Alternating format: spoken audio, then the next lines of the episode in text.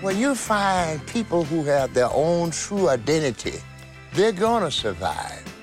If they ever make it, they're gonna survive because they're the one and only. It ain't but one Willie Nelson. I mean, let's be honest about it. Ain't nobody else like him, period. It's not two Willie Nelsons, it's just one.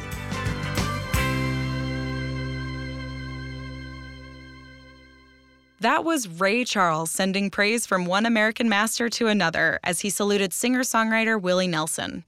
As everyone who's ever listened to the radio or seen a television or touched a poster, I don't know, if you've ever interacted with pop culture, you know that he is a music icon, a staunch anti war activist, a supporter of environmental rights, and, of course, a leader in the fight for the legalization of marijuana.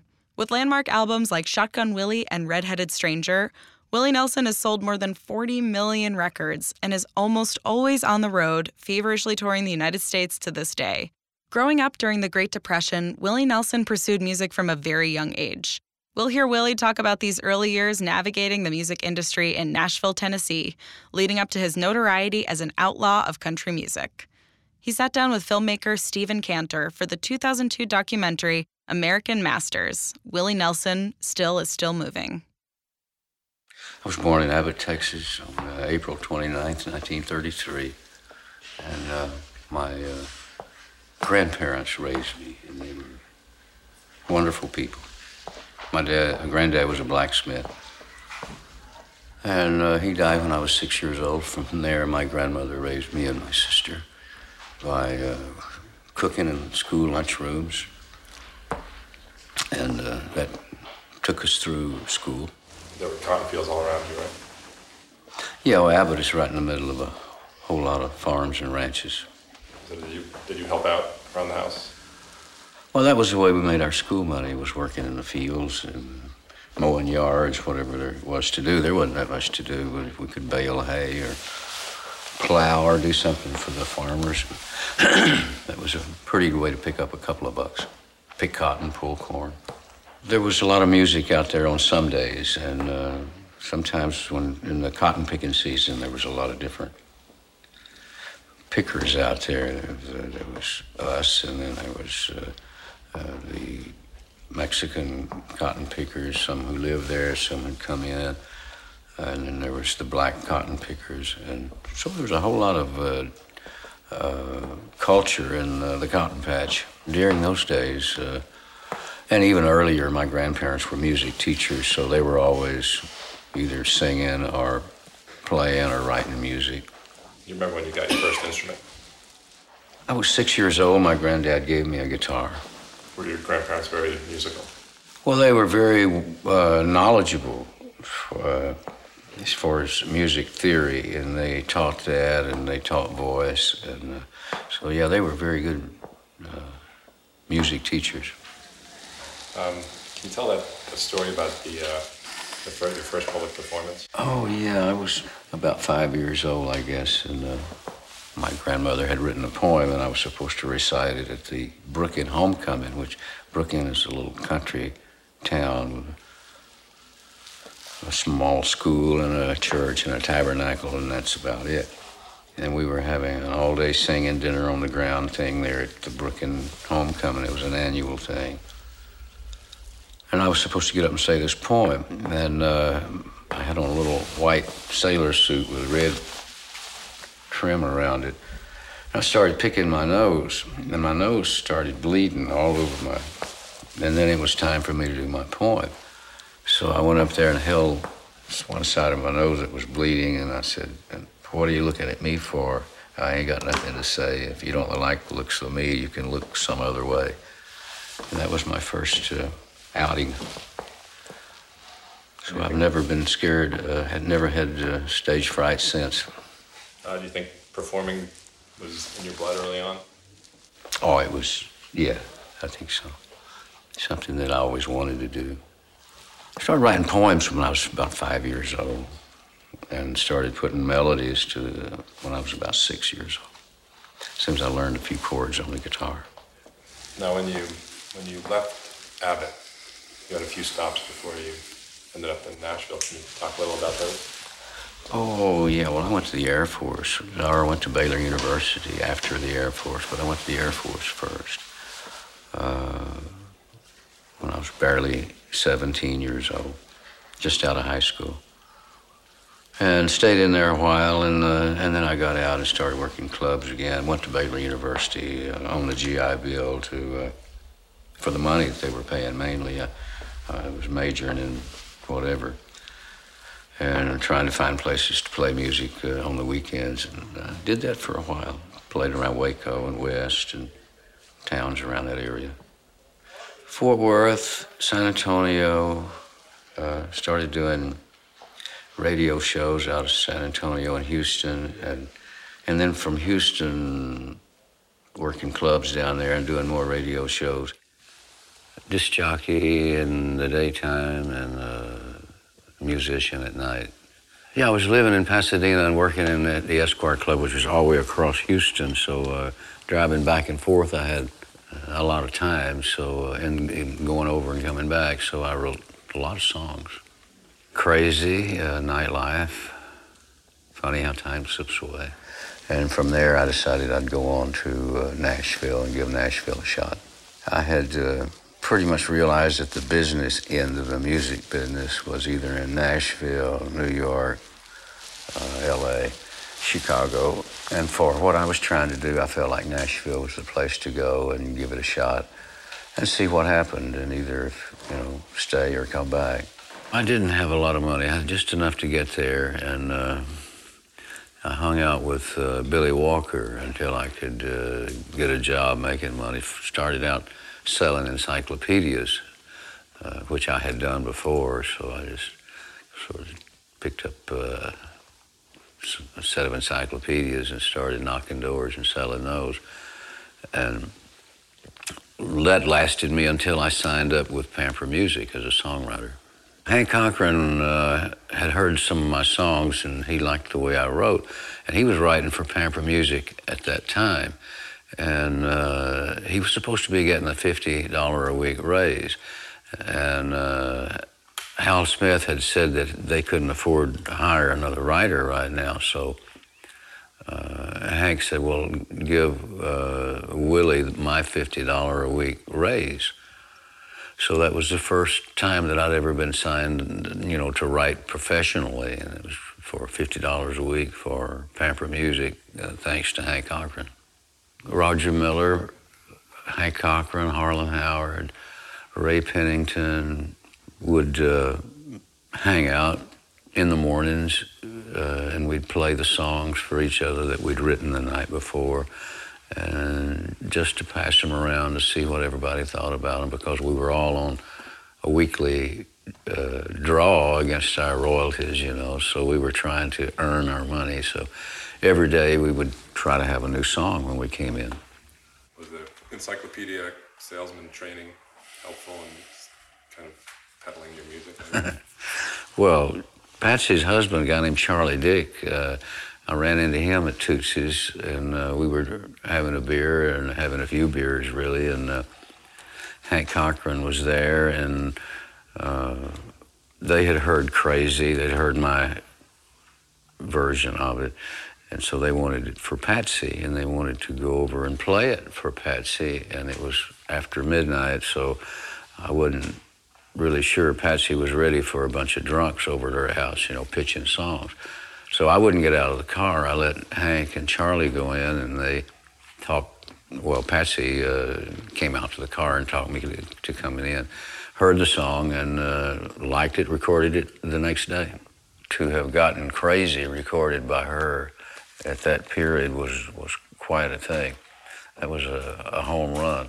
But it was really hard for a guy with uh, a strange way of singing and phrasing and writing and everything to, uh, to be in Nashville at that time because there were just ways that things were done. And uh, they didn't like change that much and they didn't like difference that much either. And it wasn't really their fault because I didn't know what to tell them, whether what I was. You know, I, I wasn't really country. I wasn't really rock and roll. I, but I could play a little bit of all those things, and I, I, felt like country was my strongest suit. Uh, but at that particular time, my kind of country, which was uh, fiddles, guitars, and uh, Ray Price country, was kind of on the way out, and they were going to more voices and other directions. And I kind of hit it in the crack there. Uh, I played bass for Ray at a time when things were really good, and country music sounded like Ray Price and Hank Williams, and uh, and then about that time was when it sort of moved around a little bit. And the next thing you know, you're instead of singing with a dance band, you're singing with a smooth, you know, strings and voices, and uh, it's a little different. How did you come to be in Ray Price's band? Donnie Young, who later became Johnny Paycheck, was working uh, in Ray's band playing bass and left somewhere in Nebraska or somewhere. And at that time, I was writing songs for Ray Price's publishing company. He was part owner of Pamper Music. So he called and asked me if I could play bass. And I said, sure, can't everybody? and uh, of course, I'd never played bass in my life, but on the way to the gig, uh, Jimmy Day taught me the Ray Price show and how to play the bass. And uh, fortunately, playing the bass is similar to a guitar, so I picked it up pretty quick. I wasn't really a bass player, but I, I got by. I guess Ray was impressed enough to keep you in the band for a while. Well, I'm not sure. You know, uh, I was writing for him, so he couldn't very well fire me right away. Maybe he started looking for another bass player pretty quick, but uh, uh, I stayed with him about a year. Did, did Ray play any of your songs? Well, yeah, he did Nightlife, and uh, he did two or three more songs and albums after that. Uh, I killed one of his roosters one time, and that pissed him off for a couple of years. He wouldn't record any of my songs. But he got so much mileage out of the rooster story that he, I think he wanted me to shoot another one so he could tell about it. I was real wise in those days.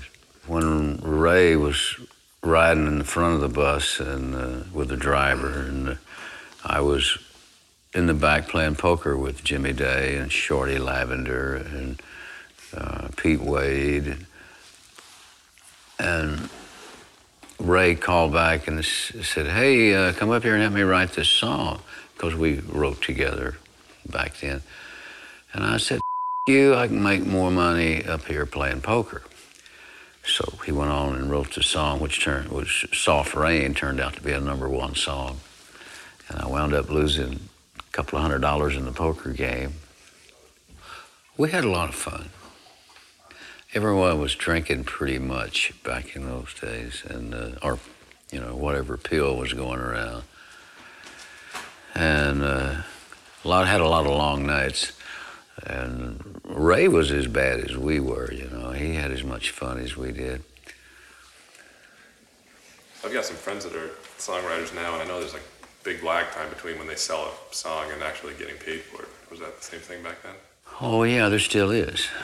Uh, yeah, uh, it was you know several months really before you started. So I had money coming. Eventually, I just hadn't started getting it yet. I was, but I was uh, you know making you know fairly good money playing bass with Ray. You lived in a trailer park, right? Yeah, I lived in the same trailer in the same trailer park and in the same trailer house as Hank Cochran did and Roger Miller before me, and it was just coincidental. I can imagine getting to know you that you probably might have had a tendency to live beyond your means. I always felt like it. If I could go out $50,000 in debt, I would have been successful. My kids would have to pay it back, and I wouldn't have to worry about it. And it'd be good education for them.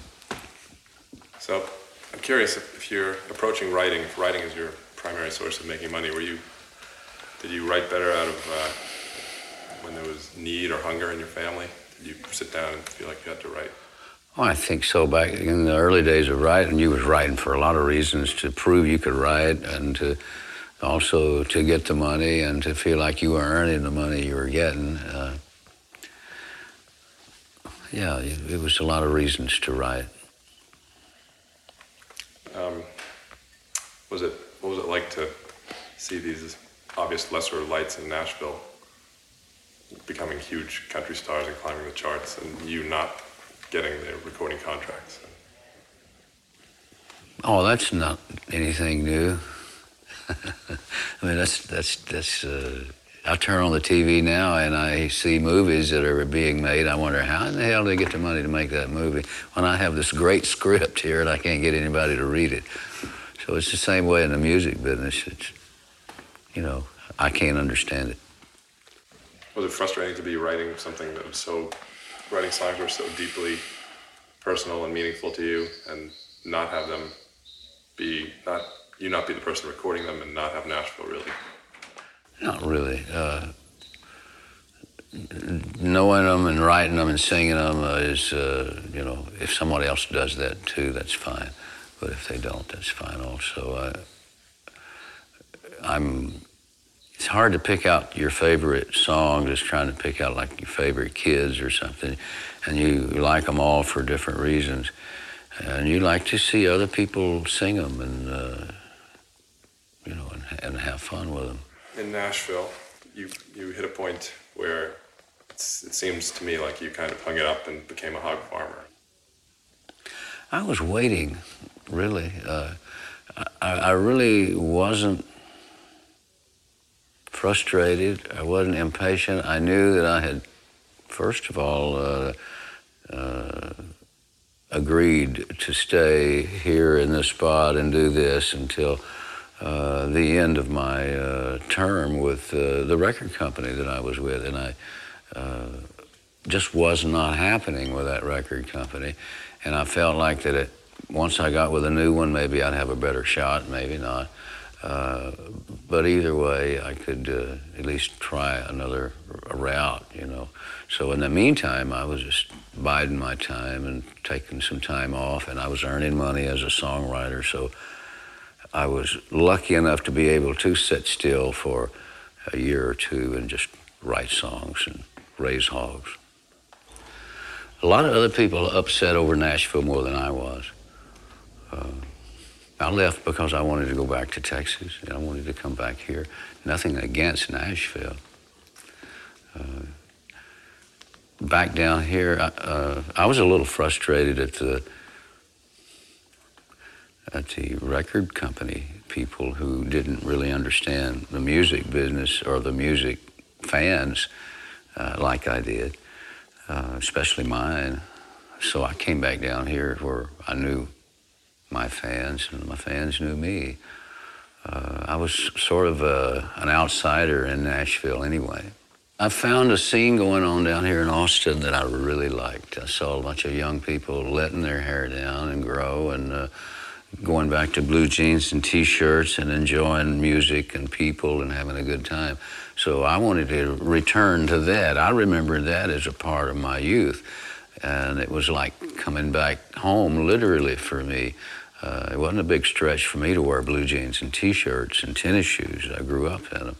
Uh, it wasn't a big stretch to let my hair grow. Uh, so it was really a lot easier for me to come back. And I wasn't, I had just gotten tired of trying to fit into that mode, uh, which I really didn't fit into you're supposed to do one thing this way and one thing that way. Uh, you know, the show must go on type thing. And you wear this, you look this way, you look that way, and there's people telling you what to do. And I never did really uh, prosper listening to a lot of those people. What do you think is important in life, and what are your golden rules? Well, after everything that I've read has, has proven to me that the most important thing in life is what's going on right this minute, because that's the only thing that we're sure of. And uh, it sounds like an oversimplification, but it's not. Does that work for you? Seems to be doing okay. It's good for me. It's good for you. Believe in reincarnation? Yeah. Yeah, I do. What do you believe? Well, I believe, you know, that it's more likely that we have been here many times before and we will be back many times. I don't think anybody could be expected to get it right in one time through. You come back in different life forms or I think you come back in different grades, you know, you're senior, uh, junior, freshman, whatever. Uh, you fail, you got to come back and take those tests again. So what grade are you in? Just coming out of grammar school now, I think. So does that mean you're a new soul? No, I didn't say that. I'm just stubborn.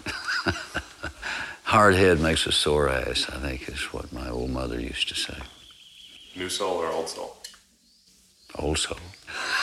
There's dumb souls and smart souls, and I'm, you know, I'm, I'm one of the dumber ones. So, you know, I know some smart ones. You're a pretty smart one. You're not that smart, or you'd be eating good Mexican food right now. How would you like people to remember you? is to have a, a, a put a sign on the tombstone that says, "What the was that?"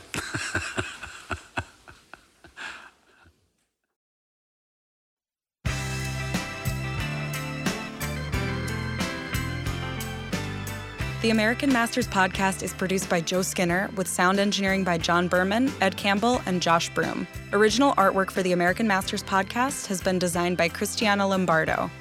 For American Masters, we'd like to give a special thanks to series producer Julie Sachs and supervising producer Junko Tsunashima. And I have been your host, Anna Dresden. Thanks for listening, and don't forget to subscribe on iTunes, SoundCloud, or Stitcher for future episodes. And visit the American Masters website at pbs.org slash American Masters for very cool digital archive gems, past episodes, and more. Come back in two weeks for our next episode of the American Masters podcast.